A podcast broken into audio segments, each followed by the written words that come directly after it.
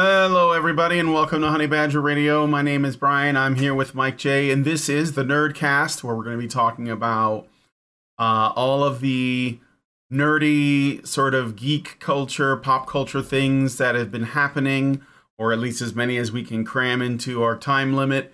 Um, and yeah, we're going to try and make it interesting for you as well. So, welcome to the show. Um, I'm and and Mike J. Welcome to the show as well. I guess. uh, how are you doing today? I'm not bad. Not bad. Yeah. Uh, had a little bit of like a downpour last night that freaked me out because we haven't had rain in forever, Yeah. And it just Oh. decided tonight at 2 a.m. you will have exactly 10 minutes of rain. I love it when it rains in the middle of the night. I, I sleep like a Oh, baby when dude, that happens. I- That's my personal favorite too. It's yeah, just that's, it came out of nowhere and it was just like so hard and so heavy. yeah, yeah. I love that shit. Um, and we haven't really gotten a lot of rain here uh since like September. So, well, there, yeah, because um the tornado or not tornado, the hurricane, some of that kind of trickled over, but mostly, nah, we didn't really get much. Uh, all right, so what we are going to be doing today, we have a lot of nerdy subjects to get into, so we may as well dive into them. But if you guys could help us out, hit the like button uh, because it really helps us reach more people. And um, uh, also, if you're not already subscribed, then please consider subscribing and hitting the bell for notifications. We try to do shows every day of the week, Monday through Friday, that is. Sometimes we even do, we might do a show on the weekend. So um, let's go ahead and get started into the stories, shall we? So, first up, uh, TwitchCon happened. And I'm not really sure what Twi- I mean, I assume that TwitchCon is essentially a convention for Twitch streamers and people that are part of the Twitch uh what would you call it? A community, I guess. And Close enough, yeah. yeah, yeah. Now, when I remember I went to VidCon and uh at VidCon, it was basically all about YouTubers. And this was like in 2017. And when I went to VidCon, I got to meet a lot of, you know, pretty influential folks. And I guess TwitchCon is probably something like that, except that Twitch is now the new, you know, sort of YouTube. It's like really, really, really popular. And so one of the things that sort of like cemented that popularity is apparently uh, Megan Thee Stallion and Master Chief twerked on stage. And um, because of course they did. So uh, rapper will b- both host and musical what? Ha- rapper will be both host and musical guest on this week's Saturday Night Live as well. Uh, Megan Thee Stallion headlined Saturday night at San Diego TwitchCon, and keeping in keeping with the theme of the gamer-friendly live stream service event, twerked with Master Chief from Halo.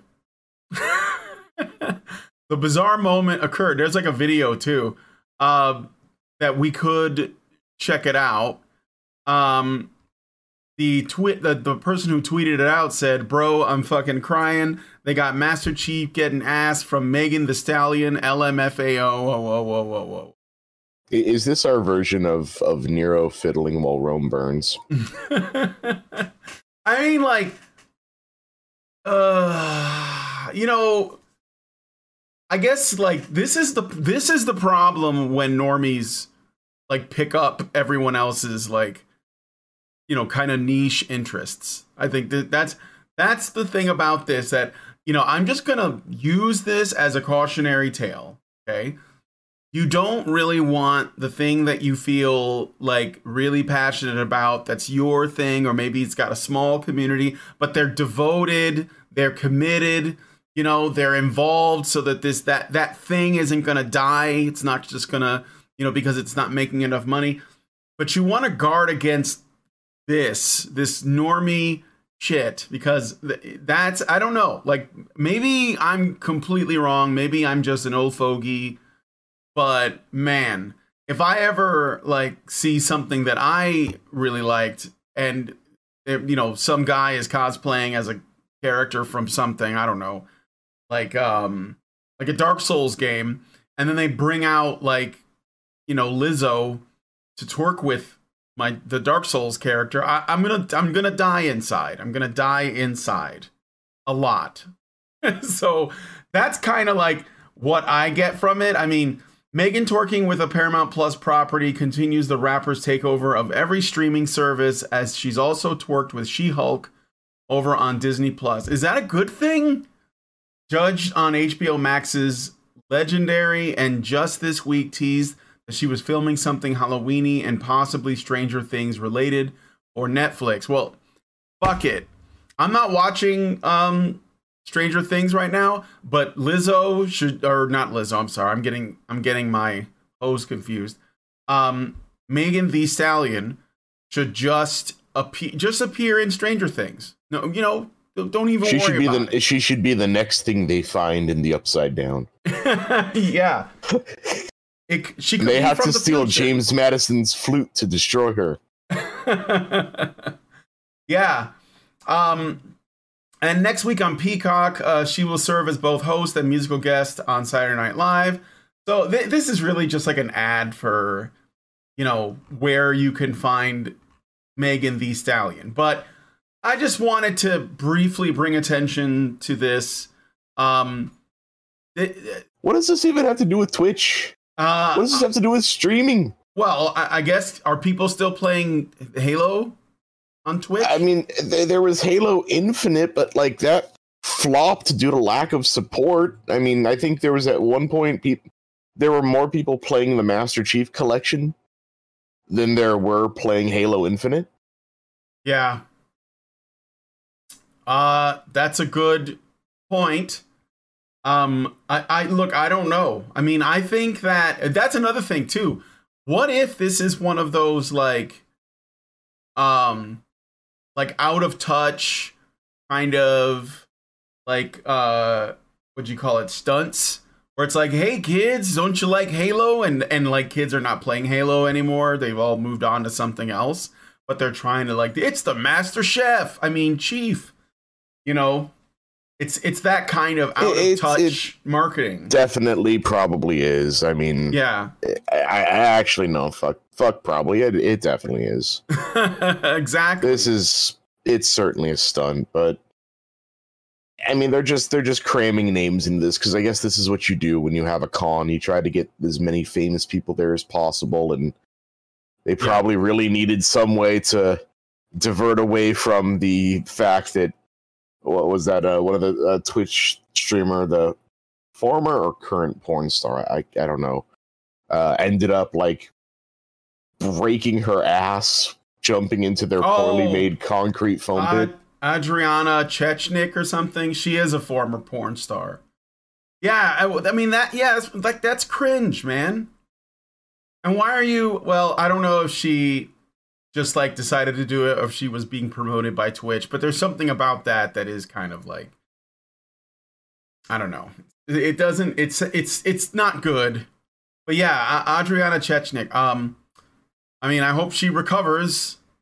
But, yeah, no, uh, that was damn. Like you could see that. Oh god, someone described it perfectly. Like as soon as she hits, she's and this happens to everyone gets injured. You've got that five seconds where you're trying to will yourself out of not being injured and just play mm-hmm. it off. Mm-hmm. And then after that five seconds ends, you you know you've absolutely shit the bed. Yeah.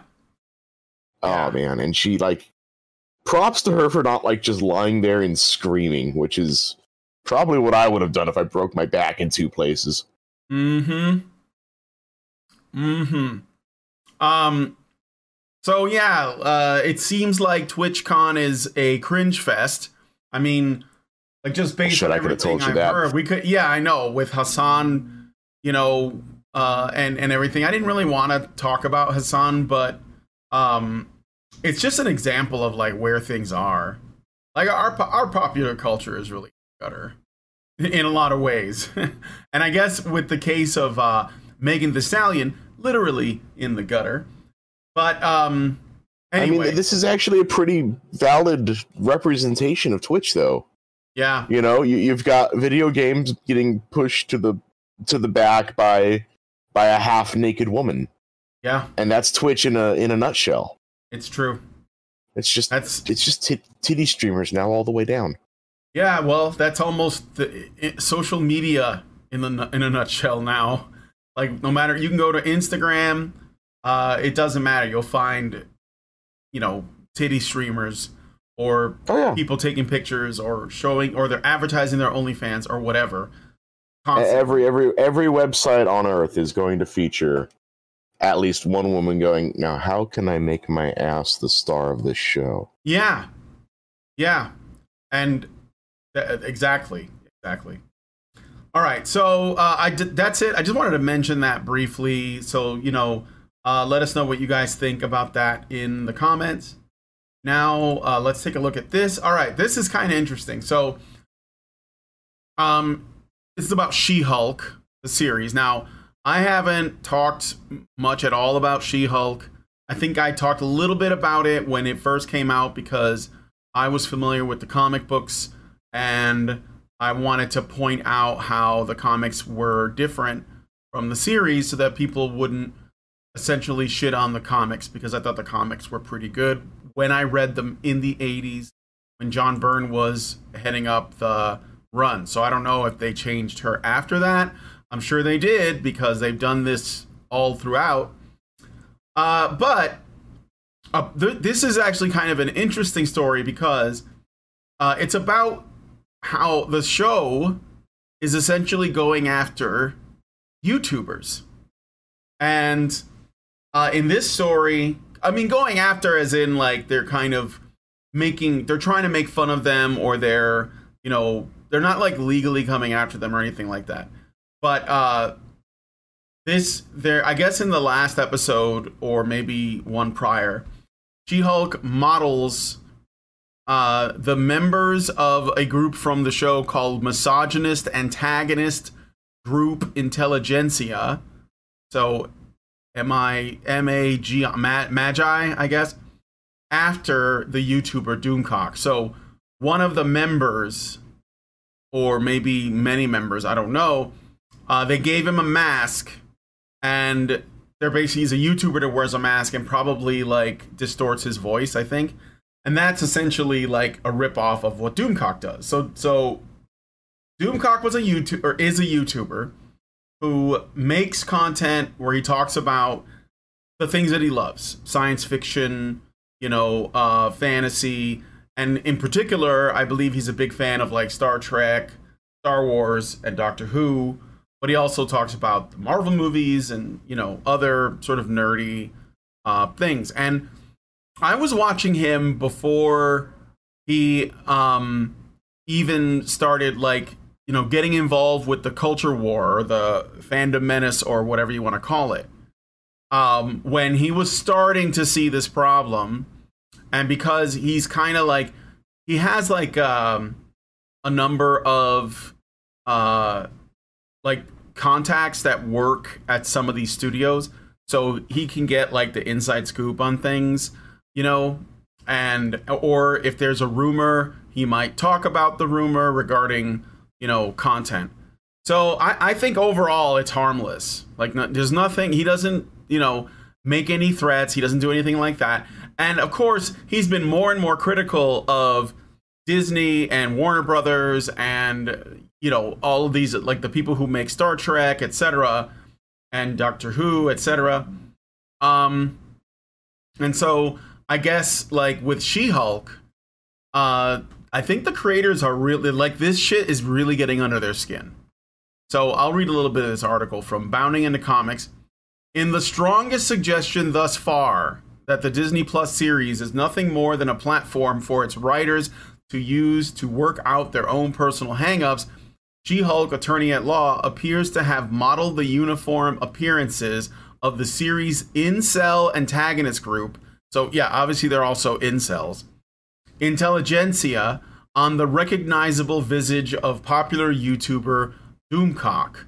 And and Doomcock does, you know, I I mean, I got to give him credit. You know, if you've never seen his videos, he does like he he does a, a decent amount of work to build a kind of persona that's like this supervillain that lives in the center of the earth and he has like computer screens and it's just it's kind of neat like i i appreciate that he put in probably a lot of work you know for this for this whole thing. And it's funny because she the she-hulk people they did a lot less effort. Isn't that funny? Like they're the big hollywood like you know multi-million dollar whatever. And they didn't i don't think that they nailed it to the same degree. So Well, I, I'm allow me to be the voice of dissent here. Yeah I see similarities, but this is hardly a one for one. No, I don't think they're going for a one for one because I think they're, but I I do think they're trying to allude uh, to this guy because you know I you don't mm, think so? I, I don't. I, I think they're definitely using this entire episode as a as a as a clap back to their to their haters, but mm, I I'm not I'm not seeing this specifically targeted towards Doomcock. It's I mean the the as, after the the masks and the voice changer, what other similarities have we got? Well, not a lot. I mean, you know, that's basically the extent of it, unless they're doing like unless his speech in the She-Hulk show is similar candor, like you know they they want, but it, it could just be a general. Like someone in the chat said that, uh, it it. Uh, not just him, they're trying to go after everyone calling out Marvel. They included some parodies of other YouTubers. Oh, really? Um, yeah, apparently. I'd be interested to, him. read about that. And I, I remember when uh, a while back, I don't remember what it was about, but there was in the Marvel comics they did this too, where they had all of these various like political pundits commenting on something. I can't remember what it was, but there was clearly like, you know, Chris Reagan, on Head, um, but also Alex oh yeah, yeah. I I, I remember Watson. that. That was Yeah. that was like unmistakable. Yeah, yeah, yeah, yeah. So I mean, I guess what it means is I think they are watching all of this content. They are paying attention. Um so but again, you know, I don't know. I mean, this is what the article says. It you might be right. It might not be like, you know, uh intended to be one to one. But um I'll finish the article regardless. Introduced in the series 6 episode Just Jen, the Marvel Cinematic Universe's incarnation of the primary anti Hulk supervillain team is depicted as a forum of exclusively full of angry men who have gathered in their shared hatred of She Hulk. Shown making the worst quality anti She Hulk memes possible, very much composed of the writer's failed boomer attempts to parody contemporary memes using a format uh, last popular in 2009 and issuing death threats towards the Jade Giantess on a Reddit like website. The intelligentsia's hatred of Jen is shown as being based on nothing more than the fact that she's a woman. This is how they're writing it. Like they just hate her because she's a woman. That's it. Um, though though the group has been for the most part kept to the shadows, outside of her agent Josh being seen manipulating She-Hulk's heartstrings as part of the group's machinations, the intelligentsia finally made their debut alongside Daredevil in the se- series' latest entry, Ribbit and Rip It. Uh, following what is essentially an entire episode surrounding the Devil of Hell's Kitchen, which is is funny because it's like the only way they can get people to check it out is that they're like, "Oh, this one's gonna have Daredevil in it, guys." The series' latest episode draws to an awkwardly stumbling close with Jen's attendance of the awards gala, where she has been nominated as Female Lawyer of the Year. Is that a real thing? Though I highly doubt it. yeah, though this disappointingly turns out to be an admittedly patronizing participation trophy award rather than a genuine accolade. I'm trying to see if there's anything here. Oh, uh, however, it's midway through Jen's speech that the intelligentsia reveal themselves to the public at large. Do you want to know who She Hulk really is? asked the group's masked leader, Hulk underscore King. as the group hijacks the award ceremony's audio visual setup. This is the truth as presented by Intelligentsia. A voice booms out across the reception hall as two masked men appear on screen. Uh, she Hulk does not deserve your attention. One of the men. What? She does not. All right, wait, hold on. One of the men continues as She Hulk's personal information obtained through Josh's hacking of her phone begins to flood the screen. She does not deserve your praise. She does not deserve the power she stole from the Hulk. She's not good enough to be a superhero. And she's a slut, he finally exclaims as the group's main weapon is deployed a sex tape recorded without Jen's permission by the aforementioned Josh. Starting Wow. um. Anyway, so I, I'm, I'm waiting for any of this to to involve, uh, you know, the the, the necess- Let me let me gather my thoughts here. I, I'm waiting for any of this, any of this show, uh, to hinge on the fact that the main character has superpowers. you're you're waiting for what? I'm waiting for this show to to to to hinge on the fact that the main character has superpowers.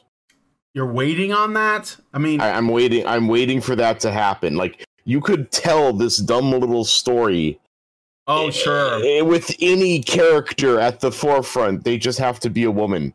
yeah. You, you don't need She-Hulk for this, and No. that's honestly the biggest disservice of this entire thing. This would be like this would be like making a Batman show and calling it a Batman show and naming it the Batman show. And all it is is like Bruce Wayne at Wayne Enterprises opening Excel spreadsheets and balancing his budget and getting a coffee and looking at the new prototype umbrellas they're making and like intending uh, attending business meetings and Yeah. talking to shareholders but still oh this is the batman show that's that's batman right there Well, I, You know, yeah, he's- that's basically what the She-Hulk show is. It's basically like let's follow Batman through a day without having to do any Batman things. And nobody wants that. Like no nobody no that show is for the narcissistic creators because no men want that and no women want that. Like to be to to be quite frank, you know, um but women like the woman who wrote this they they think that this is like huge and they're and they have no talent like there's no humor in it. They think that it's humorous but it's really not. It's bad. Um well uh yeah i mean i think that it's a fair assessment. This could go either way in terms of whether or not this is a reference to doomcock or just like the fandom menace slash I don't know like what them, but these uh, guys that are you know essentially like torturing themselves by watching the Rings of Power and Hulk and then like making videos about it, which I don't have anything against. Um, you know, go ahead. Uh, I think that people should be warned about the trash that's out there, but um yeah, I think that this could be a reference to them, so I'm gonna go ahead and say I'm leaning towards that. I think that i mean I, i'll i'd say yeah definitely a general reference but i'm not certain any one person is being called out like i said i know it's happened in the past like Mhm. they've depicted uh tr- obviously trump as MODOK that was unmistakable oh yeah, uh, they Yeah. came right out and said, you know, oh, we're Peterson's now the Red Skull, ha ha ha ha, and and it, that just kind of reinforces my point. Like, if they really, really want to draw a totally unmistakable comparison, they'll just fucking do it. They don't want to pussyfoot around. They don't do that.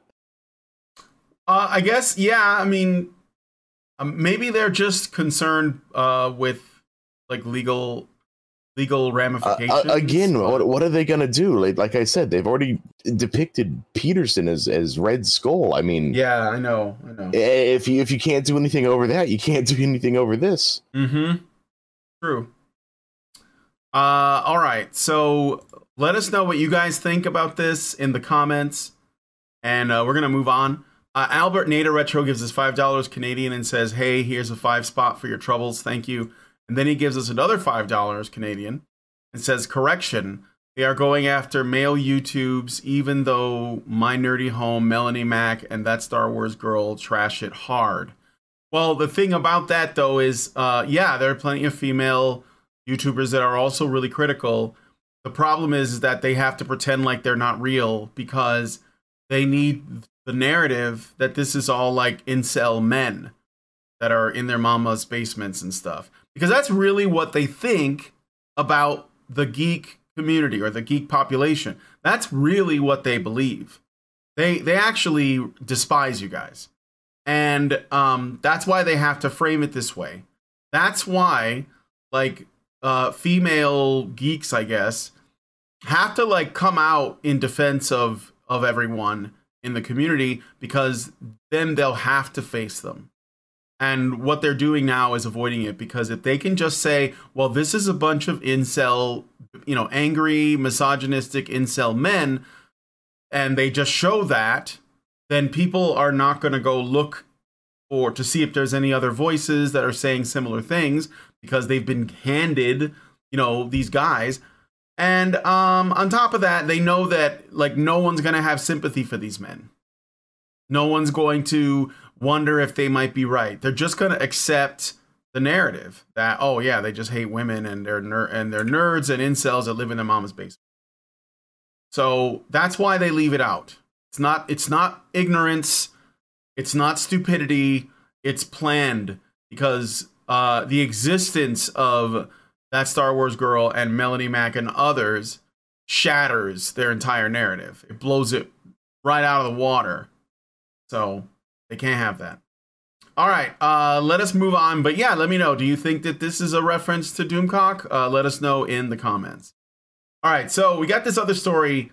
Uh, I thought I was gonna have like a simple response to this, but I actually kind of I had to think about what was said here, and I am a little sympathetic. So let me read this, okay? Uh, this is also from Bounding into Comics. Watchmen creator Alan Moore says adults who enjoy superhero media are engaging in a quote kind of infantilization that can very often be a precursor to fascism end quote Whoa, whoa, slow that down. yeah yeah I, am not saying I, the the last part is you know typical alan moore craziness but but let's dig into this a little bit. So making his latest trip out of his self-imposed semi-exile to criticize the current state of the industry, iconic comic book author Alan Moore has expressed concern over adults actively enjoying comic book media, as he believes them to be engaging in a kind of infantilization that can very often be a precursor to fascism. Um, now, now, Brian, Brian, correct me if I'm wrong here. Al- Alan Moore, this this was a guy responsible for such things as The Watchmen, right? Yeah. A a comic that you would not give to children, as it is not intended for children. Whose yes. uh, oh man, it's on the tip of my tongue. Could could only be properly consumed by adults. adults? Yeah, I'm kind of so he's that. bitching about the very thing that he did. Yeah. Who did you think course. was going to read The Watchmen, Alan Moore? yeah, I mean, okay, so I there's a part of what he's saying that I think is true, but but I don't think he means to say it. Or, or at least like he's conflating things that are not important. Like obviously, I don't think that this level of infantilization can be can very often be a precursor to fat. I think that's just not correct. Like I think that's stupid. Unless unless uh, what he's talking because here's the thing that I uh, suspect. So I don't think really because they're gonna go into like some books he wrote and know how he's been like involved with comics and he's like come and gone. Like we all know him for giving us the Watchmen and like the Killing Joke, right? And they're great books. They're not really for kids. Um, and then I think that like he actually expressed remorse for having made The Watchmen because after he made The Watchmen, then all of the writers wanted to do their own version of The Watchmen, like where they take a character and they deconstruct it and flip it and then they add a bunch of violence and language and um I think that he was just kind of like, well, this was just supposed to be a one off, and now everyone's doing it. And so, because Alan Moore is kind of a hipster douchebag, he's like, well, I can't, I can't do the same thing everyone else is doing. So now I'm gonna do something really different. And he created a comic book called Tom Strong, which was basically a throwback to the very like golden age, you know, everybody's optimistic kind of adventure story superhero books and um, they were I didn't read them, but I I heard they were fantastic. And so, you know, then there was a period of that, and then he I think he walked away again and took another big break. Um so uh, you know how he feel and he even like did an appearance on the simpsons where he was like there was like a it was like him and someone else i don't remember and they both talked about like they they were basically reminiscing on you know um the old superhero stories where you know you had like it was very formulaic but it was intended to be aimed at children. So there's a there's a problem and then the superhero says this looks like a job for me and then they go and try to solve the problem because that's what kids like. And so uh he says there was another bit here that i thought was kind of interesting. I think he's right. Uh, the legendary Watchmen and Batman the Killing Joke scribe reaffirmed his disdain for the comic book industry's current direction during a recent interview given to The Guardian in promotion of the upcoming publication of his first short story collection, Illuminations. Speaking to one of the stories included therein, What Can We Know About Thunderman? Moore described it as a good riddance to the industry before turning to assure The Guardian Sam Leith I'm definitely done with comics. I haven't written one for getting on for five years, he added. I will always love and adore the comics medium, but the comics industry and all of the stuff attached to it just became unbearable. So I agree with that.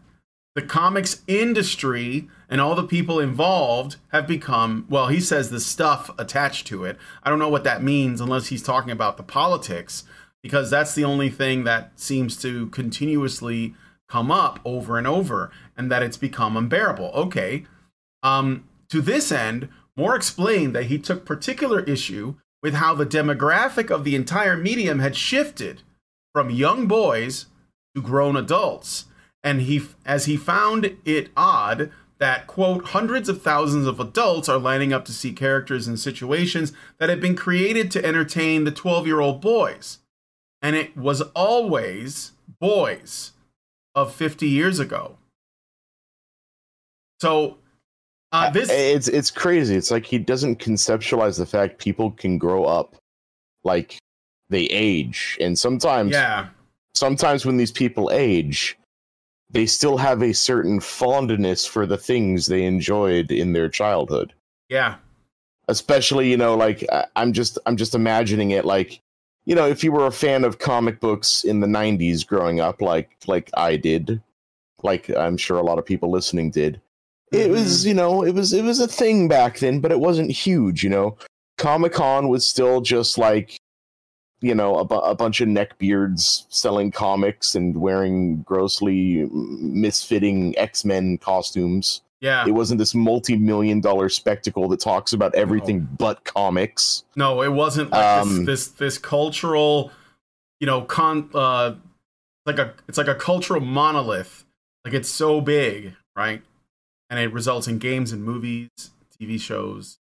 Yeah. But but it, it was it was still it was small back then.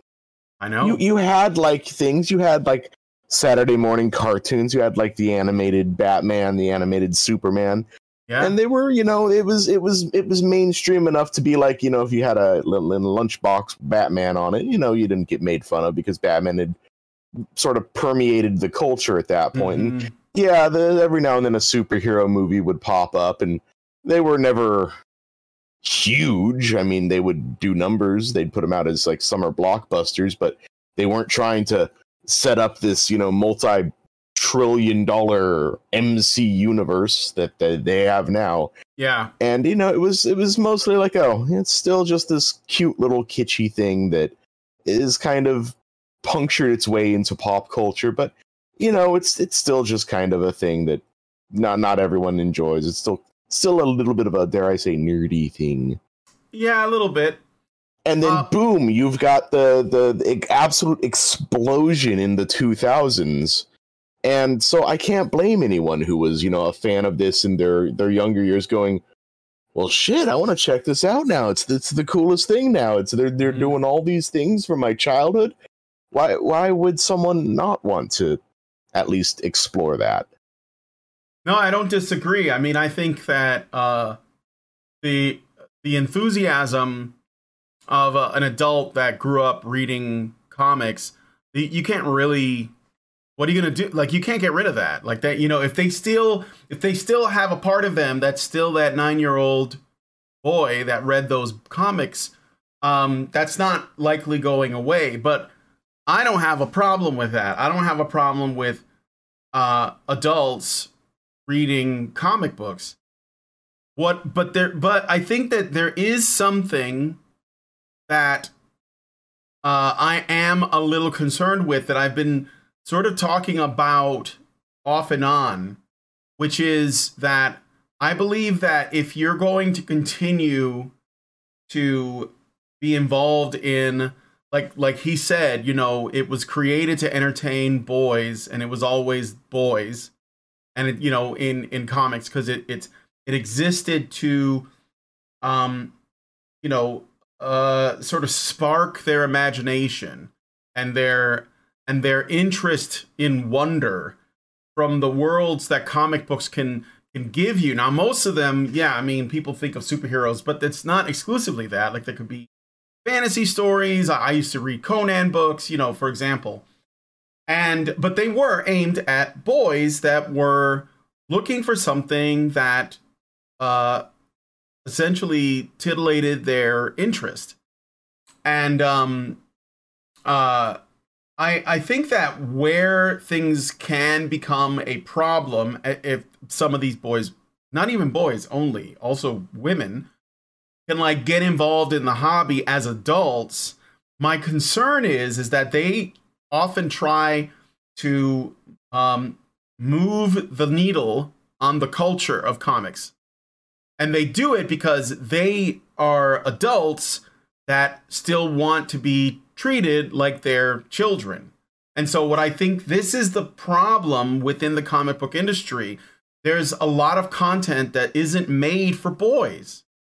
And I think that an adult male can totally enjoy that stuff as long as he leaves it as it is. And that's and I think that most adult males that read comics probably are fine with doing that.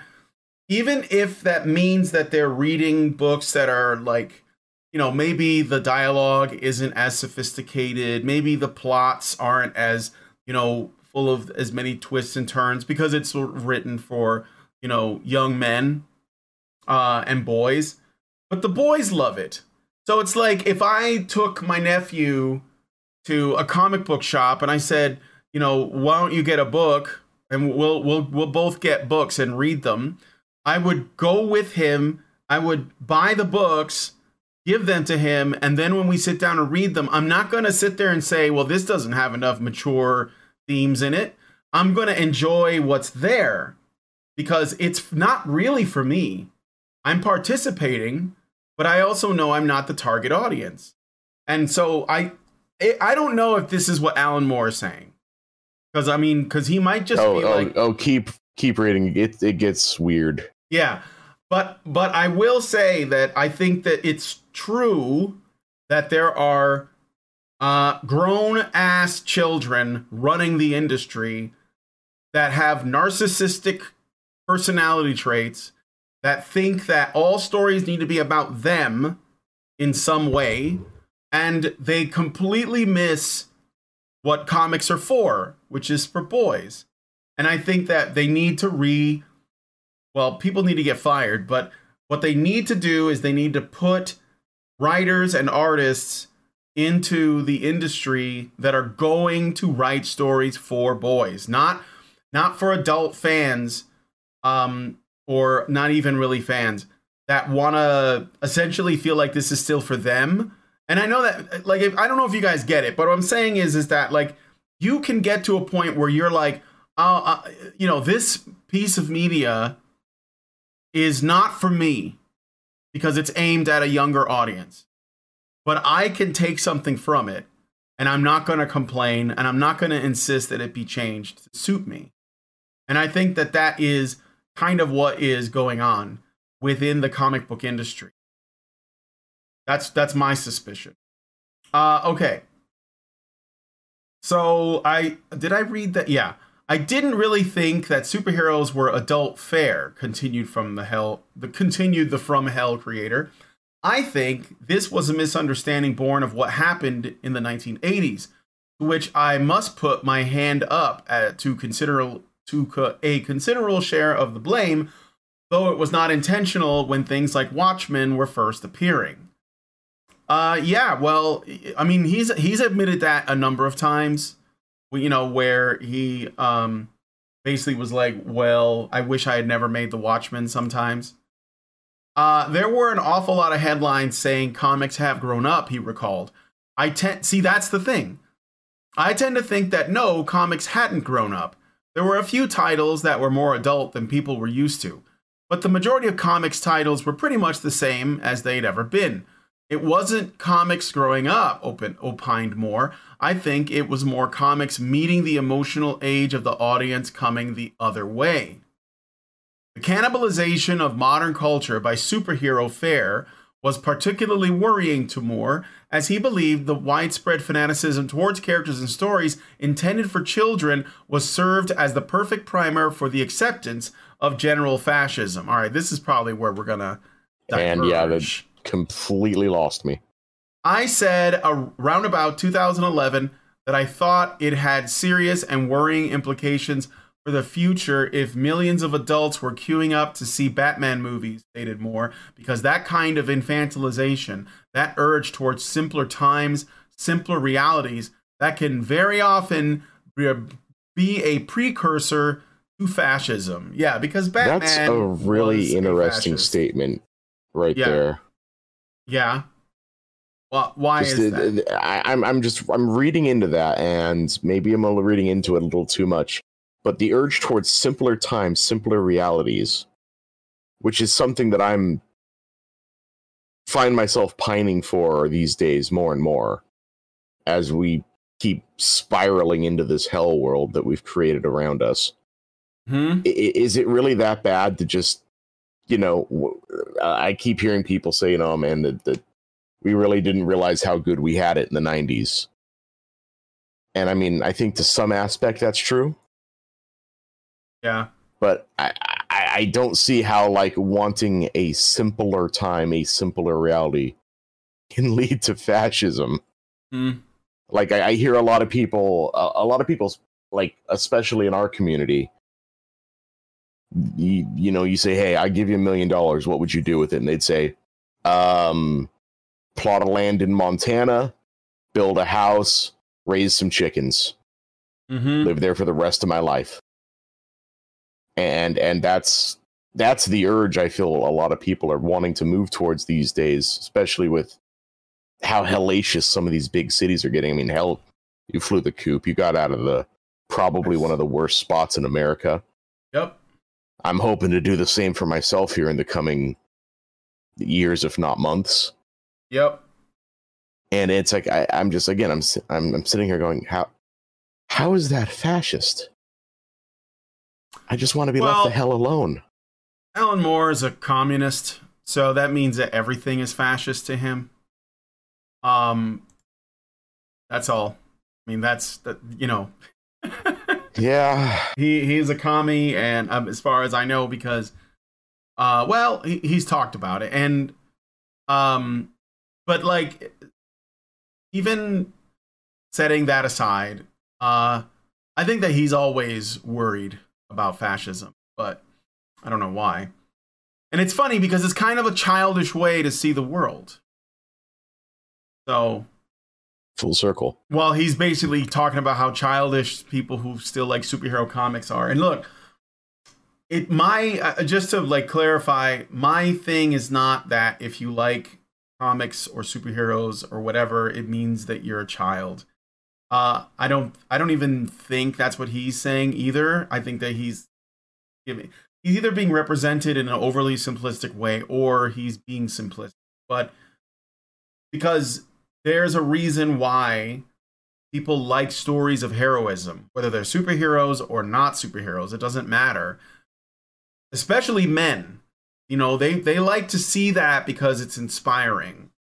And um, it can take any number of forms. It doesn't have to be like guys in costumes. But but maybe for a lot of people it is because that's what they grew up with. It's like how people get get really attached to He-Man and so, you know, if they fuck up a He Man movie or show or something, you know, they get upset by that. And I was never really a big He Man guy because I thought it was a little silly and it was kind of obvious that it was Conan the Barbarian, but they didn't have the rights. But nonetheless, like I, re- I had nothing but respect for people who did like it. It didn't really, you know, bother me. And I had my own little hangups. So, but I think what it is is people want to see uh, other people and if they're if they're kind of iconic uh they want to see them doing the right thing and so that's what i think that most people's especially men's attraction to heroes is but i also think that when it comes to boys we should give them some room you know like Here's another thing I thought I'd bring up. I don't know. I don't have any kids, but if anybody who's watching has kids or knows someone who has kids, or you maybe you have nephews uh, that are younger, what toy are they really into right now? Like, what's the toy? Because maybe it's because I'm a product of the 80s, but when I was a kid, you know, the the most awesome toys were the He-Mans, the GI Joes, and the Transformers you know those kinds of things.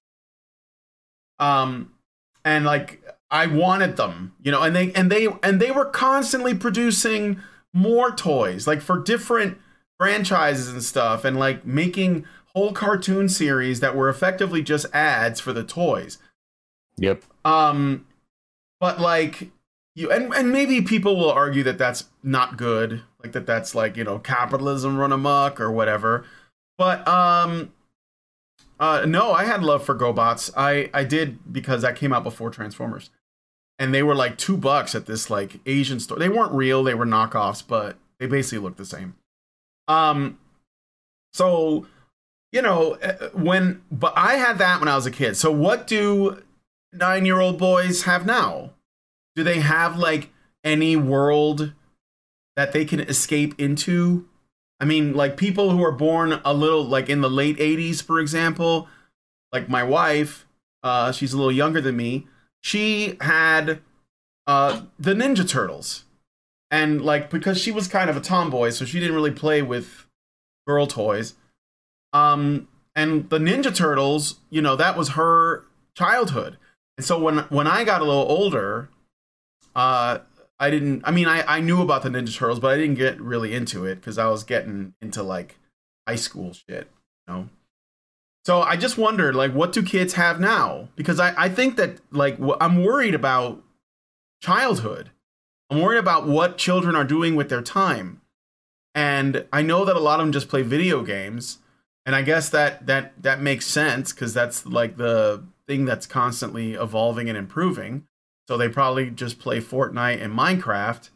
And like, what's the one with the yellow guys? And they're like, oof, you know, uh, you know what I'm talking about? They're, uh, it's um, Roblox. Yeah, it's Roblox. Oh, is that, is that the one where they're they're all shaped like that one Kanye music video? Yeah, yeah, yeah, yeah, yeah. That's it. Yeah, that's the the Roblox.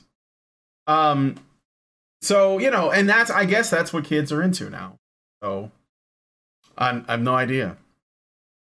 Anyhow, that that those were my thoughts on that. Uh, yeah, I mean, he goes into. Should I keep reading this? this uh, it's almost there. There's one last thing, and I I want to comment on it.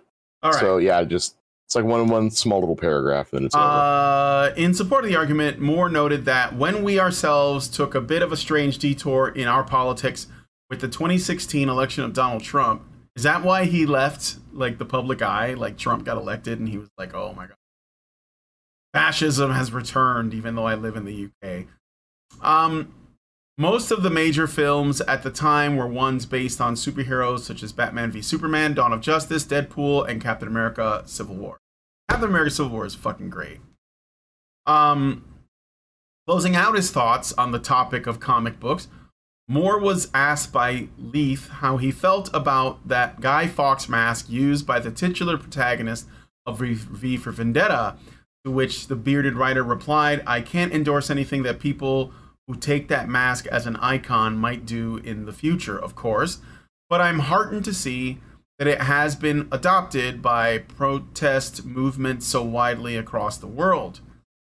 Because we do need protest movements now, he concluded, probably more than we've ever done before. Alan Moore's Illuminations hit more than more than the the civil rights era, Brian. Yeah. More than than Jim Crow, more than protesting the Vietnam draft. We, right now is why we really need the most protests. Right? That's just that that obviously. Hmm. Well, that's not at all delusional.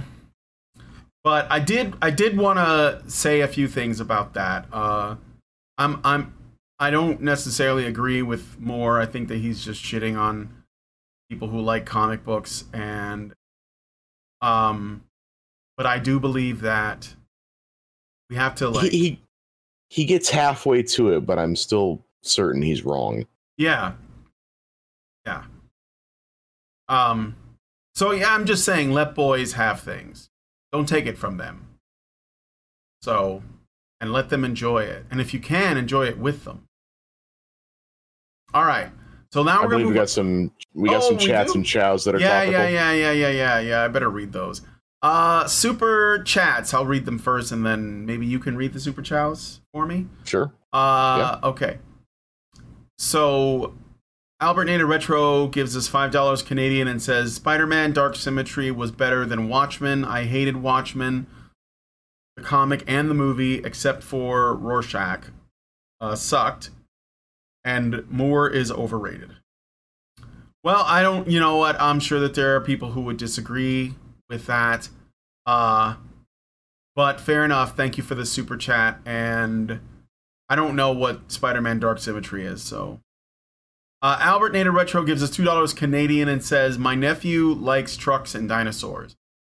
I mean, Good that's, on him. That's dope, but I mean, is there like that? See, there's a perfect opportunity there to come up with some kind of like toy that is both a dinosaur and a truck. That's that's what I'm saying. Why not? Truckosauruses. And and I mean, kids would man, boys would eat that shit up. And then you have like different kinds, and they turn into different. Maybe they don't turn And into fight anything, but yeah, They race and Oh. then they fight mid race, and then they turn back and continue racing. yeah, exactly. You got it. Um, some people are saying that's already a thing. Well, there you go. I don't know. All right, so what super chows do we have? So, from Xerinx 2022 She Hulk aficionado, Brian, I cannot stand your willingness to endure material lacking mature themes to appease your nephew's enjoyment. Simp. yeah, well, just trying to just trying to make a little room for my for my nephew. My nephews. And is that all? That that was the one, and uh, I marked it off. I can't I can't say anything in that channel, but I, I marked it off. Oh, Okay. All right. I'll I'll And we got we got one one one real quick one by the way from uh, Albert Nader Retro. Kraven's Last Hunts. I don't two dollars. Kidding. not familiar It's a- with that. it's a- Uh, it it was a comic book um, issue, kind of like a legendary one in Marvel Hmm. because it's one of the. So basically, Kraven the Hunter, who was like one of the one, a Spider-Man villain from. his Oh, he was a. Spider-Man Rogues Gallery. Yeah, and he wanted to like capture the Spider-Man. Like you know that his whole thing was that he was like this world-renowned hunter, and you know he wanted to prove that he could. Essentially, Spider-Man became the most dangerous game, and uh, he became a recurring villain, and you know for a long time one of the better-known ones. But in Kraven's Last Hunt, he ended up. Uh, well, it it takes a really dark turn. That's all I will say. But it is a good one. It is a good story. Um, there was probably like nothing left for Marvel to do with the character. That's all I will say because he wasn't a thief. He wasn't a criminal, right? So It's just a Um, half-naked guy. yeah, just a half-naked jungle hunter guy that was looking for, uh, you know, the his greatest challenge. He was like Scaramanga from James Bond. Um, Amasang gives us two dollars and says, "Can we get Ben Shapiro for some Micro Machines ads?" oh no! Why, why, why not? Why? I mean, I would like that, but I, you know, I don't see it happening. Maybe we can get Brett Cooper instead. He can, he can, he can eat. You know, and, and the best part is we could have Ben Shapiro driving the car. Yeah. that is kind of funny. He, he could probably do that. All right, so let us move on to the next story. Uh, you might find this one fascinating. Do you play a lot of video games? Well, you might be increasing your risk of heart problems. Uh, according to a study, video games could trigger deadly heart problems in children. It's it's the multiplayer war games that are the most triggering. Video games may seem like a sedentary sedentary activity, but the adrenaline rush they give can trigger deadly heart rhythms in susceptible children, a landmark new study has found. Games can cause an uncommon but distinct pattern of arrhythmic heartbeats, which has even caused death in some kids with cardiac issues, a report published in Heart Rhythm found. Video games may represent a serious risk to some children with arrhythmic conditions. They might be lethal in patients with predisposing but often previously unrecognized arrhythmic conditions. Head Oh my God, we're researcher just- Claire Lawley, MBBS PhD, said in a press release. We're bringing out all the weasel words, aren't we? Yeah, right, right. May represent, might be lethal, uh, often previously. It Yeah. just, it, it, it could maybe on a Sunday, i- i- i- only in uh, only in June, uh, at 7 p.m. Could, in some cases, experts say. Hmm. Uh, Wow. it's, it's interesting that we went from video games cause delinquency in children to video games can cause children to commit mass shootings to video games can cause children, boys, to want to rape and harm women uh, to video games can cause heart attacks. I'm not sure if it's funny at all that we went there. I think this is orchestrated, Brian. I mean, I, I don't know if you've heard, but some people are mentioning that a certain other thing may be causing heart related issues in young boys and men. And, well, I, I'm sure it's nothing anyway. Let's keep going. Mm, yeah, you're probably right. I don't want to overthink it.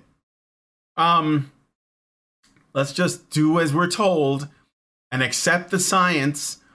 The That research- everything causes heart attacks now. yeah, everything causes heart attacks. That- I I remember. uh, It, it, oh god, one of my favorite articles from from this year was like, um, higher energy prices are going to be causing heart attacks, and the whole logic behind this was people are going to get their bill and they're going to see how much it's gone up, and they're going to boom heart attack right there, just Mhm. shocked at the price. yeah, yeah. um, when are we going to find out that playing video games causes climate change? Or that I think you know what they could probably make the case for that. Oh, they they easily could. Yeah, these these big hype. I mean, what, was the thing they they were trying to? Uh, I think it was here in California. They were trying to ban pre-made uh, gaming computers because they use too much electricity or something like that. no, I hadn't heard that. I'm gonna have to look that up real quick. Make sure that wasn't a fever me. dream. Um, all right. So researchers found that many of the children who suffered heart issues were playing multiplayer war games on both console and PC, though they did not specify what games. Yeah, because that, that's the most important detail. They also said that patients entered excited states and grew ill after fighting with their fellow players. The experts warned that children will experience blackouts while gaming should children who experience blackouts while gaming should be taken to a heart specialist as losing consciousness could be a telling sign of an undiagnosed heart problem.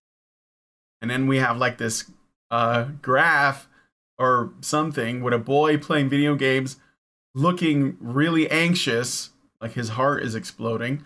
Um, the new research suggests that video gaming may not be as safe of an alternative to contact sports as previously touted.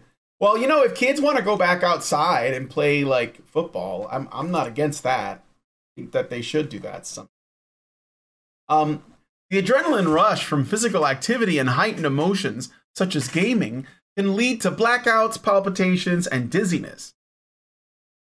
Cat, oh, I'm not to be able to. Um, so something called CPVT and congenital long QT syndrome types 1 and 2 were found to be the most common underlying issues with the majority of diagnoses being genetic. In some cases, a child's video game induced blackout led to others in his family being checked out and diagnosed with a genetic heart condition. So they so the child wait, in some cases a child's video game induced blackout led to others in his family being checked. So these are not people playing video games. And they found and diagnosed them with a genetic heart condition. They're calling it genetic, but yeah, I mean, while the possi- possi- while the possibly deadly, deadly reactions to video gaming are not a common occurrence, they should be taken very seriously and have some reconsidering video gaming as a safe alternative to contact sports. We already know that some children have heart conditions that can put them at risk when playing competitive sports, but we were shocked to discover that some patients were having life threatening blackouts during video gaming, researcher Christian Turner, MBBS, said. Now, now I've I've I've seen a lot of weird things happening while playing while people play video games. Uh, especially if you like some of the uh, more, shall we say, uh, animated streamer personalities like Tyler1. He he, Uh, does, he do yeah. some funny things, but uh, I've never seen anyone black out while playing a video game. yeah. Well, okay, ca- caveat, caveat. I've never seen anyone black out that did not involve prodigious amounts of alcohol. Yeah. Yeah. I don't know. And, and so again, I, I I- don't think you can blame the video game in this case. I think you you blame the underlying genetic condition. Mm-hmm. But I guess that's not as interesting as video game cause heart attack. Well, uh, uh, you know what? It's not really video. Of of we all, not- we yeah. all know that, Brian. And, well, yeah, it's not. It's not video game.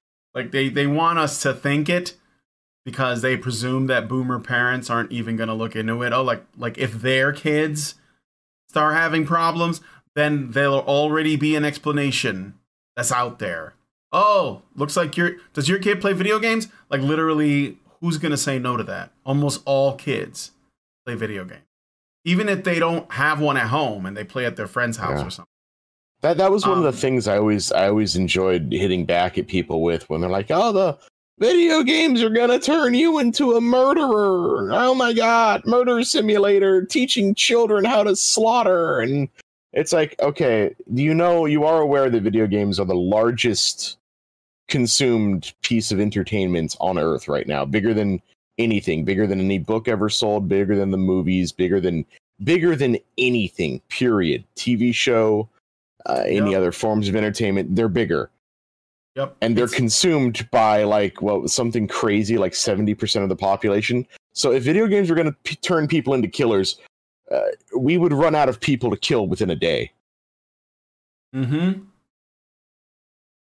Uh, Hothead Studio says, is mobile gaming included in this study? Well, I don't know. Better not be. I doubt it because I think Well- it would throw off the numbers too much. Well, the other thing too is like the the the main thing they're targeting is they're they're saying the the adrenaline rush from playing a game. I mean, I I've I've definitely like had my heart rate increase. Say if I'm like playing like a horror game or something like that, Sure. or really getting into like a competitive like first person shooter or something like that. I- I've never been just on the edge of my seat, heart palpitations, breathing heavily while playing Angry Birds. Yeah. Well, uh, whatever what whatever people are playing on mobile right now. Get Genshin Impact or It's Candy most- Crush. Uh, yeah, it's mostly like puzzles and stuff, right? Um, but yeah, so that's kind of that's the story, I guess, and uh, you know, just uh, be careful when you're playing Fortnite. You could have if you start feeling like a little your heart skip a beat, then it's probably the video game. Yeah. If you if you if you black kill you. out if you black out while playing a video game, please see a doctor. yeah. I, I I'm I'm cool with that message. I'm fine with that. See a doctor if you black out while playing video games. There you go. All right, so let us know what you guys think about this in the comments. Um, do we have any more super chats or anything? Uh, I did not see any. I will double check.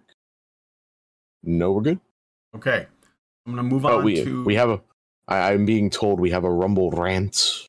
Oh, oh, uh, let me take a look. Yes, uh, Blade Kaiser, thank you, gives us ten dollars and says usually watch on the weekends. Just wanted to pop in and say, Brian, Becca is an awesome character. Oh, who Becca is? She is Jackie to David's V. Ah, Rebecca Also- from uh, Cyberpunk. Also, Shadowrun When, Trigger, and CD Red. Um. Okay. Uh, who's Rebecca? She's From- she's the um Oh, oh, the little, Uh, the she's little the- the- the- lolicon character. the, the lowly. Yeah, yeah, yeah, the lolicon from the anime. I mean, look, if you like her, that's fine. But I, I'm not like to be honest, I'm not seeing anything in that character that um I hadn't seen in every other lolicon ever. So, and they're always written the same way for some reason. So, I guess my thing is is that it if you're into it, that's fine. That's your choice, but it just seems like it's just a gigantic stereotype.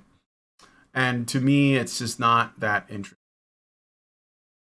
The anime character, yeah. Well, they're all anime. They're all anime. She's not even a lolly either. Well, I think that she's supposed to be reminiscent of that. I mean, yeah, she's got a body like an adult, but she's also really, really short and she's got a big head and she yells all the time. And of course, she uses gigantic guns because that's totally not what everyone would expect, even though it's clearly, obviously, what everyone would expect. Um, but I'm I'm not just gonna bash on the character. Like I overall enjoyed the anime, um, but it it, it just felt too anime. I, cyberpunk as a genre, it's not that anime. It's more Ghosts in the Shell. It's more Alita Battle Angel if you're going to compare it to an anime. Um, it's more Dominion Tank Police or um, uh, Standalone Complex. You know, it, it's grounded, and and the way that they did the action and animation and that because of the nature of the studio, uh, I forget the name of the studio that did it, but like Trigger. Trigger, yeah. Their, their whole thing is that they're extremely, extremely over the top. And it works for whatever, you know, like if you're doing a show like that, but it doesn't really work, in my opinion, for the cyberpunk genre because that's a little bit more, it's more grounded. So, just my opinion. Uh, thank you for the for the rum, rumble rant. Uh, Shadowrun when I'm not really sure what to say about that, but maybe I don't think that CD Projekt Red will do that, but maybe someone else will. I, I know that there have been good Shadowrun games, like even going back to like the Sega Genesis and maybe even before, like on PC or something. Um, and they're supposedly really good. So you know you could just try and find those classics if that's what you're asking. All right. Anyway, let us move on to the next story. This one is one of the ones you sent me. Um, more layoffs coming on Tuesday at Warner Brothers Discovery. This was uh yeah the day before yesterday, but I hear that they're gonna like can some people today. Sources say Channing Dungey's Warner Brothers TV group will be among those impacted. So, what stood out for you from this? Um, mostly that. Uh, well, yeah, I started reading like um, because you you think you know Warner Brothers, oh, they're they're gonna lay off some people at WB. Well, yeah, I guess their shows aren't doing that hot. You know, it makes sense. But then I read more, and it's the Warner Brothers Television Group, and they own a lot of stuff, mm-hmm. like DC Comics, Cartoon Network, and Adult Swim. Mm they got their their fingers in a lot of pies. So this this layoff is is if it's as big as they're saying, um, they're trying to cut costs. I think up to thirty percent. Mm-hmm. That's gonna be a slaughterhouse. Mm.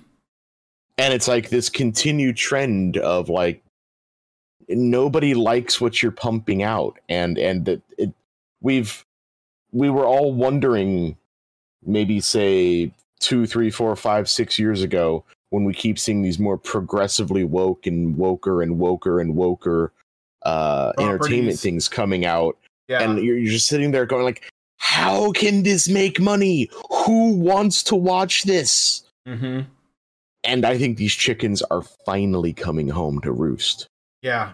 Well, definitely on the wokeness front, but not exclusively because I sometimes I think like do streaming services just bombard their like you know uh their feed with just like shows about anything because if if like personally i'm to be drawn to content that suits my you know taste obviously.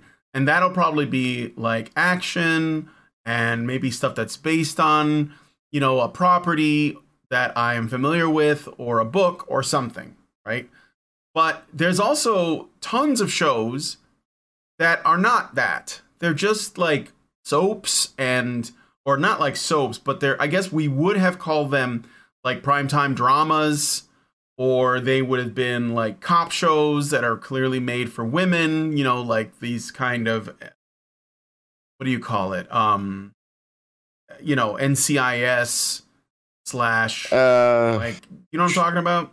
Cop shows. Yeah, the, basically like yeah, I, I, guess cop shows for women, um, or or com- or sitcoms that like they they just put out tons of things, and I wonder like do people even have time to like watch all this shit? Because I don't think they do. I think that they end up like falling and maybe they buy or or pay for a service because they see how much content there is but then once they have it they only pick like a couple of shows and they just watch those. And they don't really like, you know, all of the access doesn't really bring them a lot of value because they don't they're not interested. Um Wow, NCIS you know, has been going for almost 20 years. Well, I don't. I'm. I'm. I'm not specifically talking about NCIS. I just. I, know. I know. Not just that a show type like of show. That. that. Yeah. Yeah. No. I know. I know. And they just. They. They seem to I guess someone's always watching. And it has and it has no less than four spin-offs. Yeah. Yeah, exactly. You know.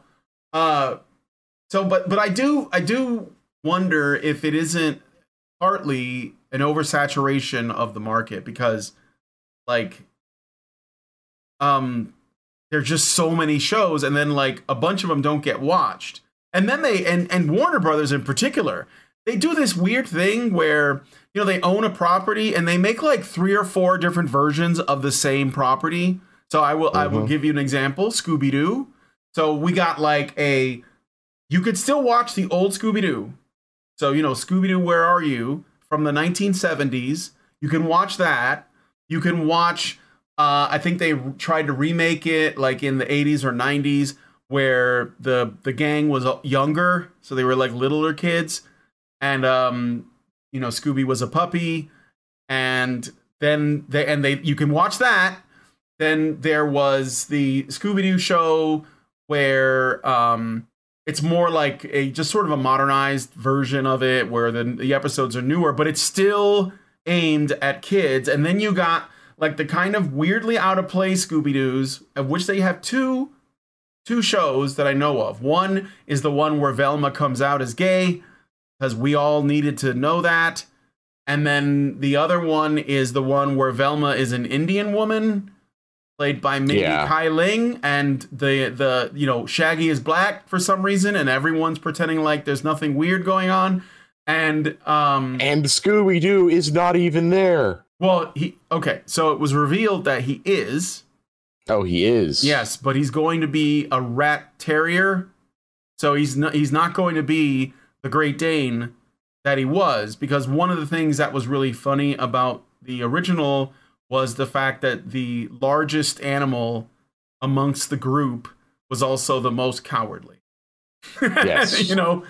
Uh, A but, Great Dane should be able to fuck you up. yeah, but Scooby Doo is scary, or he's afraid of everything. So it it's that's the that's the joke, guys. That's the joke. the, the joke is he's not like what people expect from a Great Dane. And sure, there are, you know, um, Great Danes that are, would you call it? Um, they're sketchy.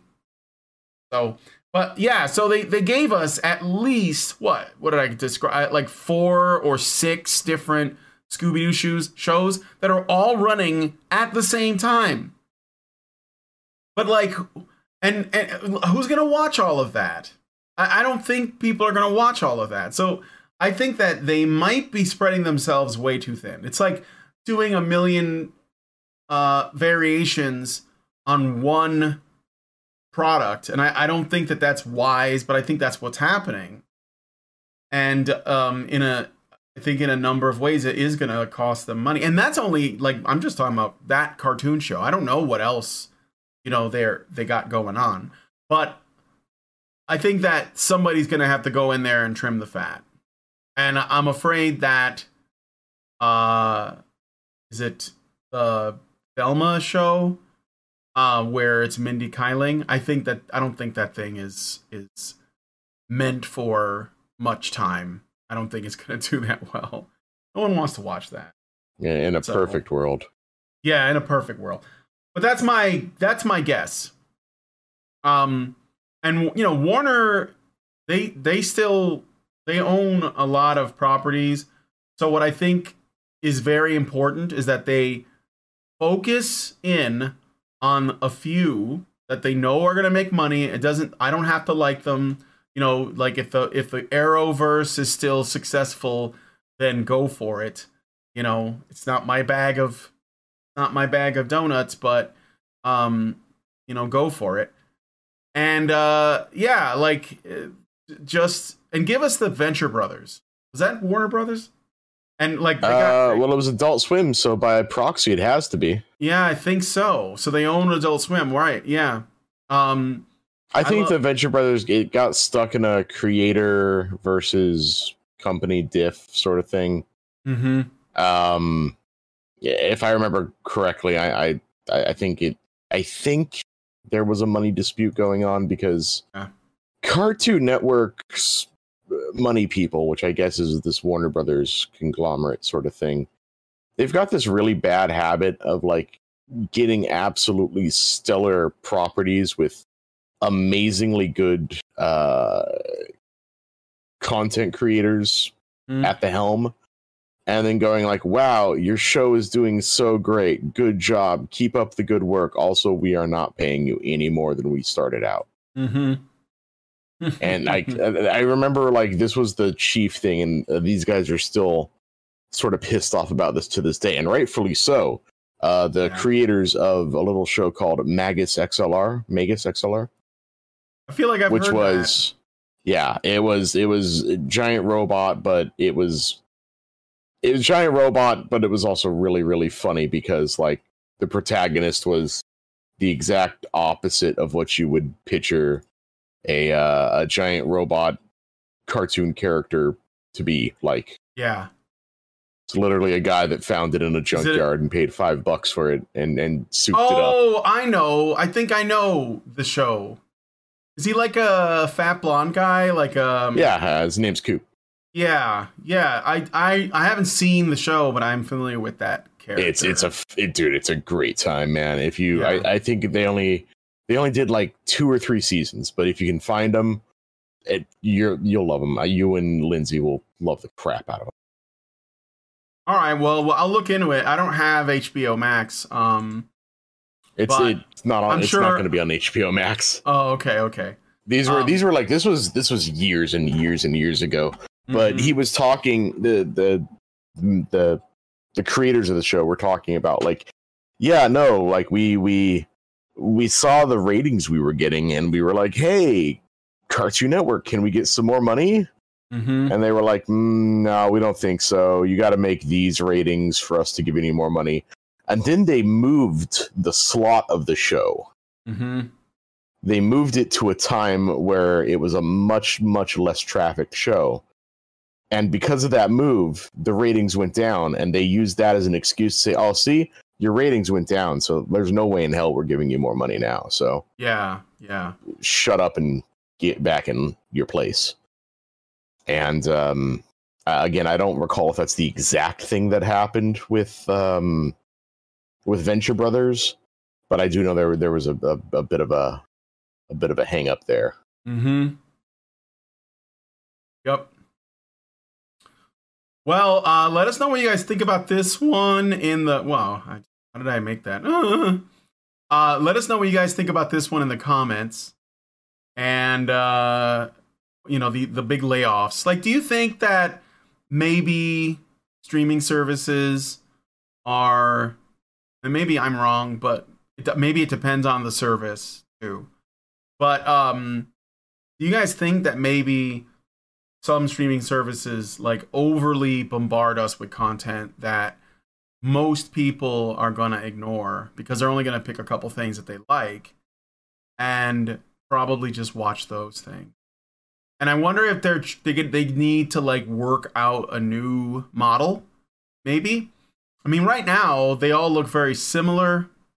Uh, I can't say for sure if they are, but like I'm I'm I'm on a trial for Netflix right now uh, because my wife wanted to watch something and it was the only way we could get it, and, and I'm also uh, uh, Amazon Prime member because I do a lot of ordering on Amazon and they give you like a free membership, not free, but you know, as part of your Amazon Plus, uh, you know, you get access.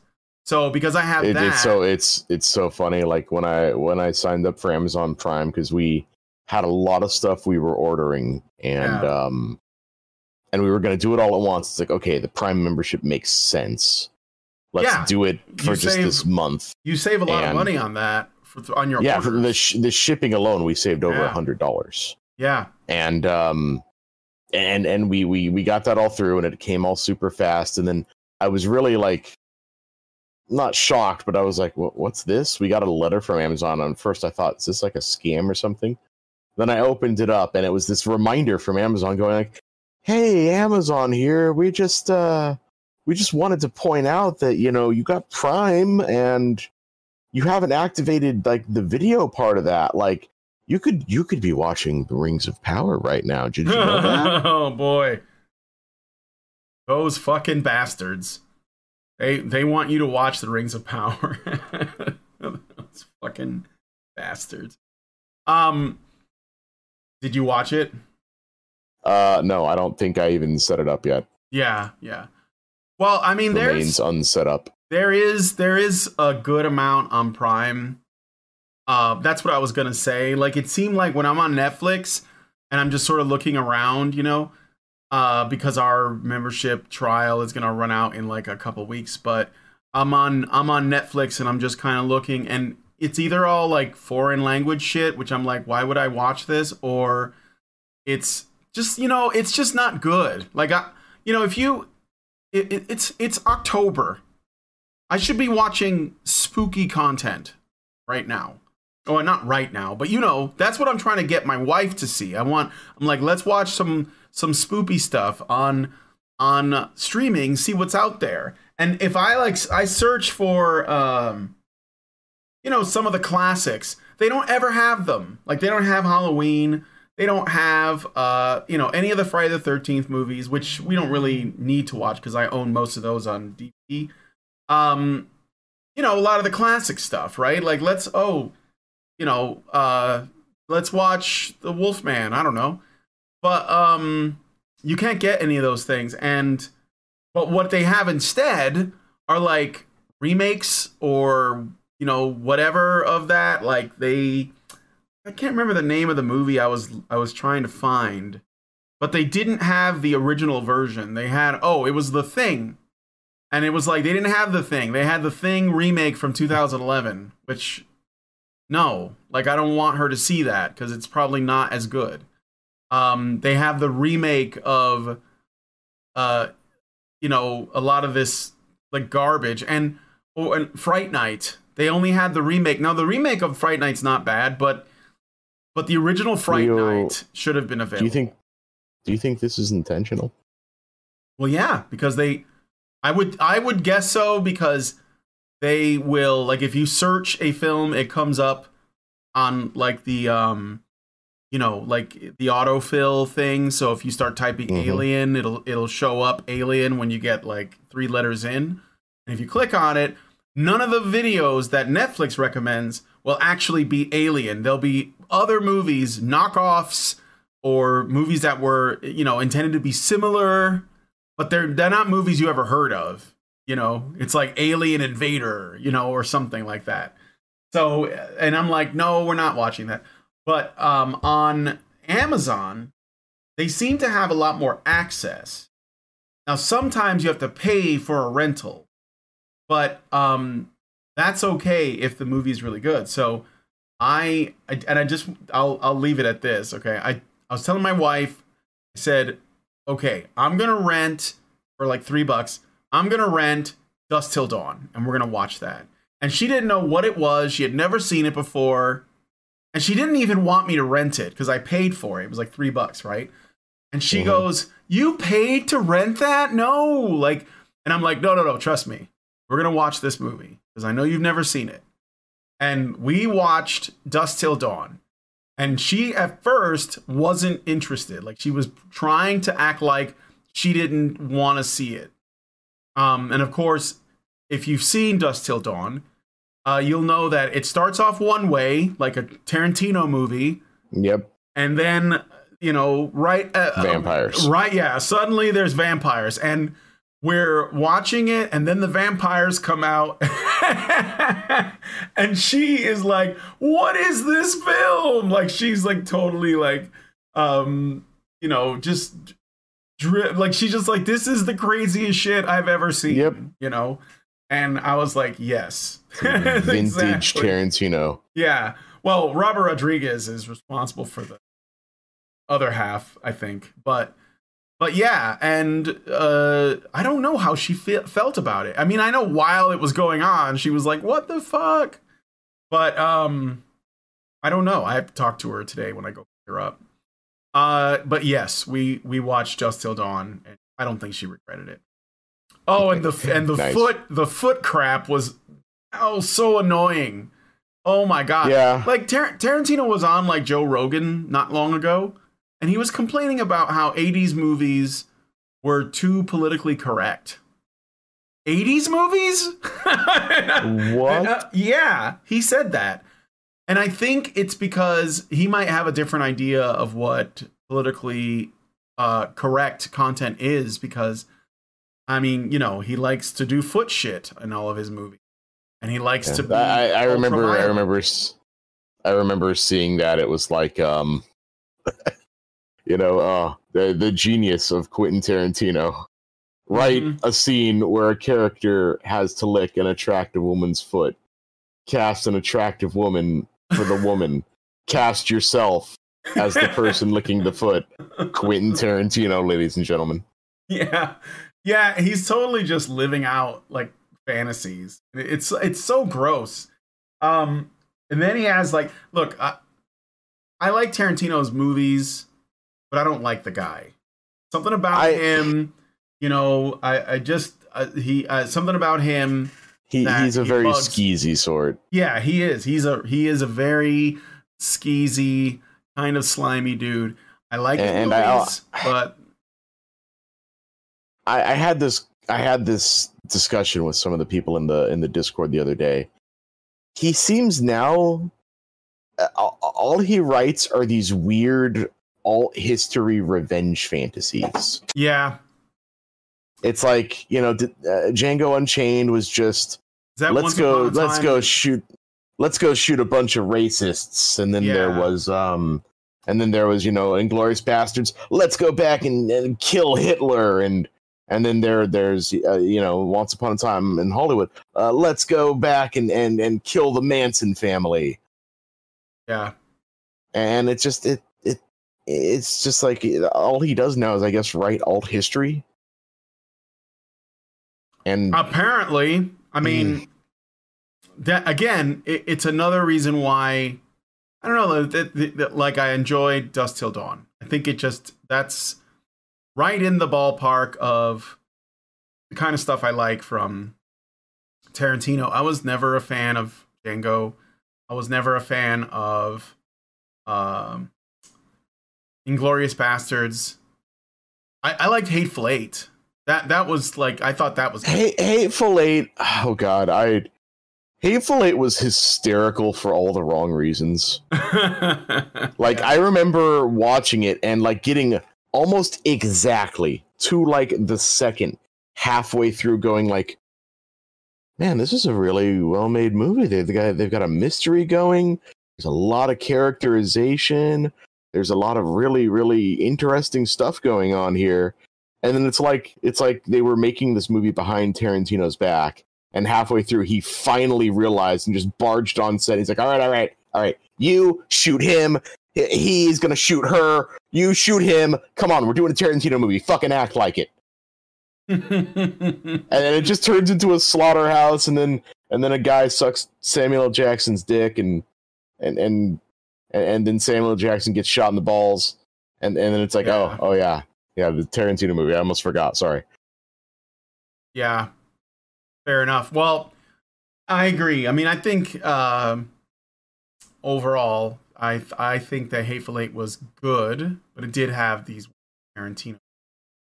Uh, I see people in the chat are making mention of some things. Um, Hateful was decent. Uh, Yeah. Boda says Kill Bill. Well, yeah, Kill Bill's good. Oh, Kill Bill's the the fucking goat. I mean, yeah. come on now. I think that he he was still you know doing really well because it was an homage and he did a good job Yeah. on the homage. Grindhouse. I, I loved Grindhouse. That was that was one of the things I insisted on seeing in theater, and like my my aunt at the time was you know that very straight laced person. She's like, I'm not watching that movie with you. I'm like, okay.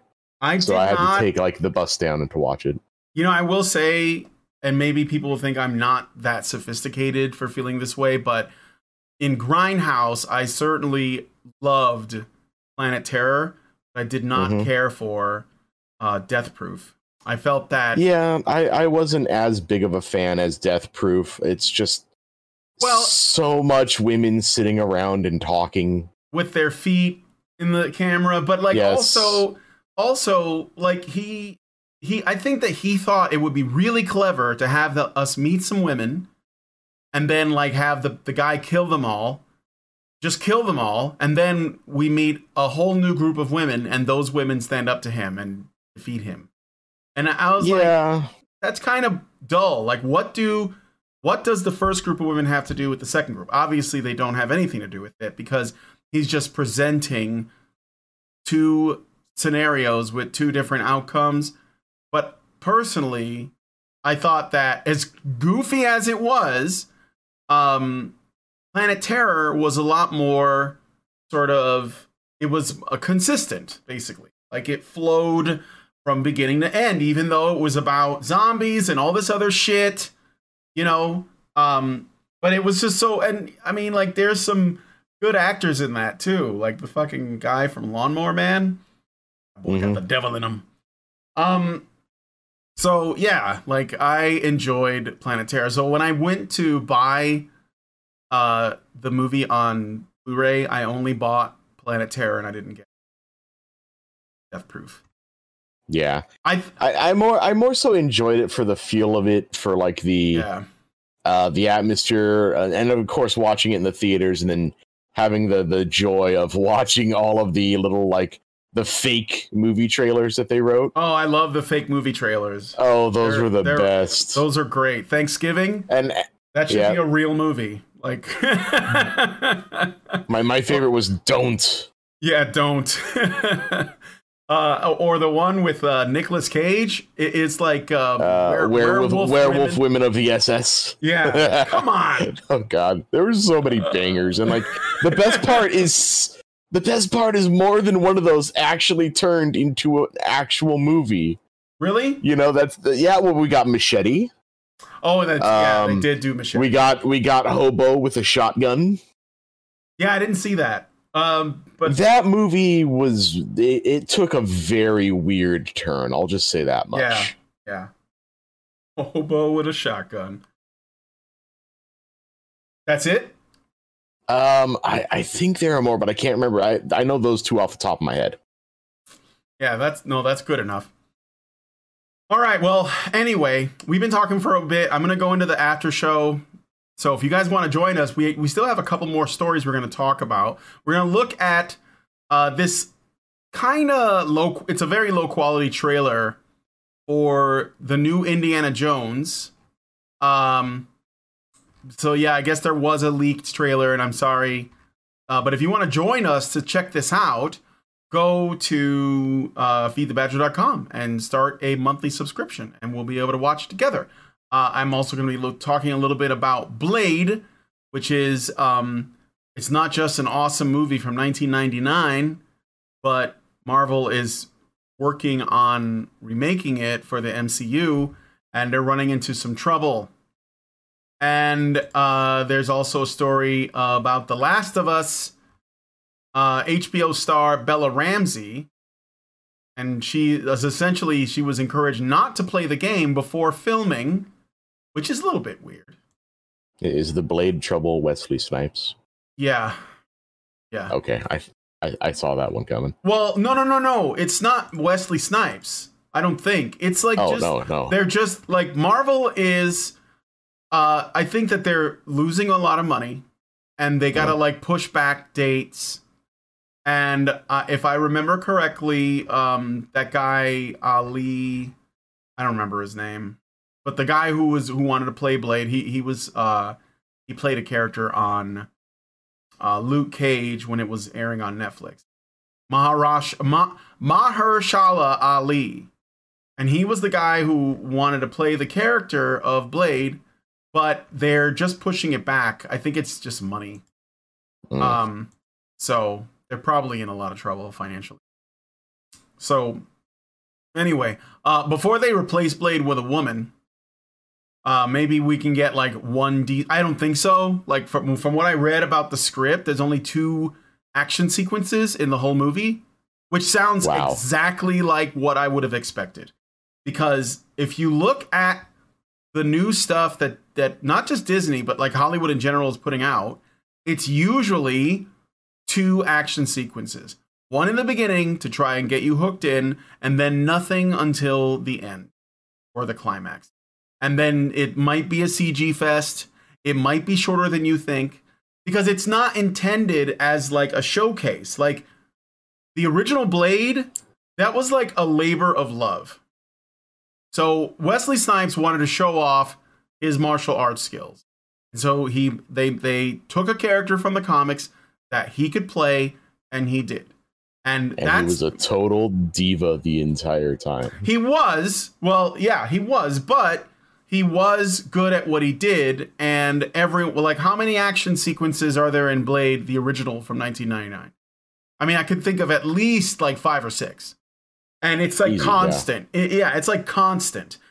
Well, why is that? Because it's an action movie. In fact, it's a martial arts movie. It's sort of like, you know, it's it's almost like a, a sub. It's a sub genre of action where it's highly choreographed.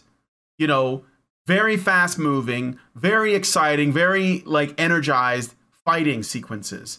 That the like other movies don't do that.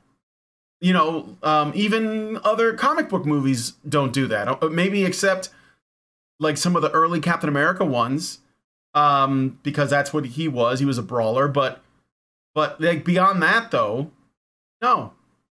And so um, I, I'm I, this is not going to be good. Like this Blade remake is not going to be good. I wouldn't get excited. Yeah, That's all I'm gonna say. But It's gonna it's gonna be the fucking tropey MCU formula where Yeah. they put in just a bunch of unnecessary comedy without it being a comedy.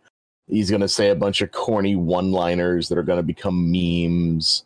Uh, Yeah. He's gonna he's going to fight a, a the climactic fight is going to be against a villain with powers very similar to his, Mhm. and nothing of consequence will happen. He is simply going to be established and uh, shoved into the MCU, kicking and screaming. Mm-hmm. Oh yeah, because they just want to be able to say they own it, and then they're Oh, gonna a skybeam. There might be a skybeam. There might be, and then they're just gonna destroy it, and then um they're gonna replace him with a woman. I mean, I'm, I can tell you that right now. They're gonna they're gonna kill him off or something, and there's gonna be a woman. They've done this basically without fail. Like if you look at the new I just, oh god, I just imagined the worst thing. if you look at the new Phase Four lineup, it's all women except for Anthony Mackie, and I'm I'm Right. wondering like he seems out of place. Yeah. Brian, imagine, imagine the replacement, the female replacement for Blade, Leslie Jones. I can see them doing, doing all that. the doing doing all the jumping around and wire fighting and kung fu, and it's just completely unbelievable, Yep, gravity defying. exactly. So anyway, uh, we're gonna head into the patron show and talk about those things. So uh, if you guys, um, let me just make sure that I've read all of the super chats and super chows. So uh, thank you again, Blave Kaiser, for that message. Uh, senior, I think it's Senior Sticks. Yes, gives us two dollars and says, "War not bad for health, but men having hobbies is bad. Yes, for their for their heart." Hugh Brother Soulstar gives us two bucks and says, "I survived Nintendo itis." Uh, what's Nintendo itis? Oh, You know- that's when they were like they were making up like names for repetitive stress injuries. And they were like, this is a really big problem. This is something we're gonna have to do in the future. We're gonna have to, you know, you're you're gonna have to be, be careful. Oh my god, look at all the, the the endemic of, you know, people spraining their thumbs or something like that. oh yeah, Nintendo. We used to call it Nintendo Thumb. That's what I remember there was My friends and there I. was I, I remember getting an earful from one of my aunts. She's like, Have you heard of this? They're calling it Wii-itis. Oh god. I'm like, that's just a repetitive stress injury. They just gave it a new sexy name to talk about the current thing. Mm-hmm. Mm-hmm. Ah, God. All right. Well, we're gonna head into the patron show now. So uh, please consider joining us by going to feedthebadger.com. Five bucks a month will get you into the Discord, and uh, you'll be able to watch the additional content, much like you are right now. And if you give it higher levels, then you can probably join us in the conversation itself. The Nerdcast is not a very uh, high level thing, so you know you can get in for pretty cheap. I, I just don't know how much that is off the top of my head, but trust me, it's it's the lowest like cost um, for entry. So anyway, if you guys like this video, please smash that like button. Subscribe if you're not already subscribed. Hit the bell for notifications. Uh, leave us a comment. Let us know what you guys think about what we discussed on the show. And please share this video because sharing is caring. Thank you guys so much for uh, coming on today's episode of HBR Nerdcast. Well, I just call it the Nerdcast. And we will talk to you all in the next video. Goodbye, everybody.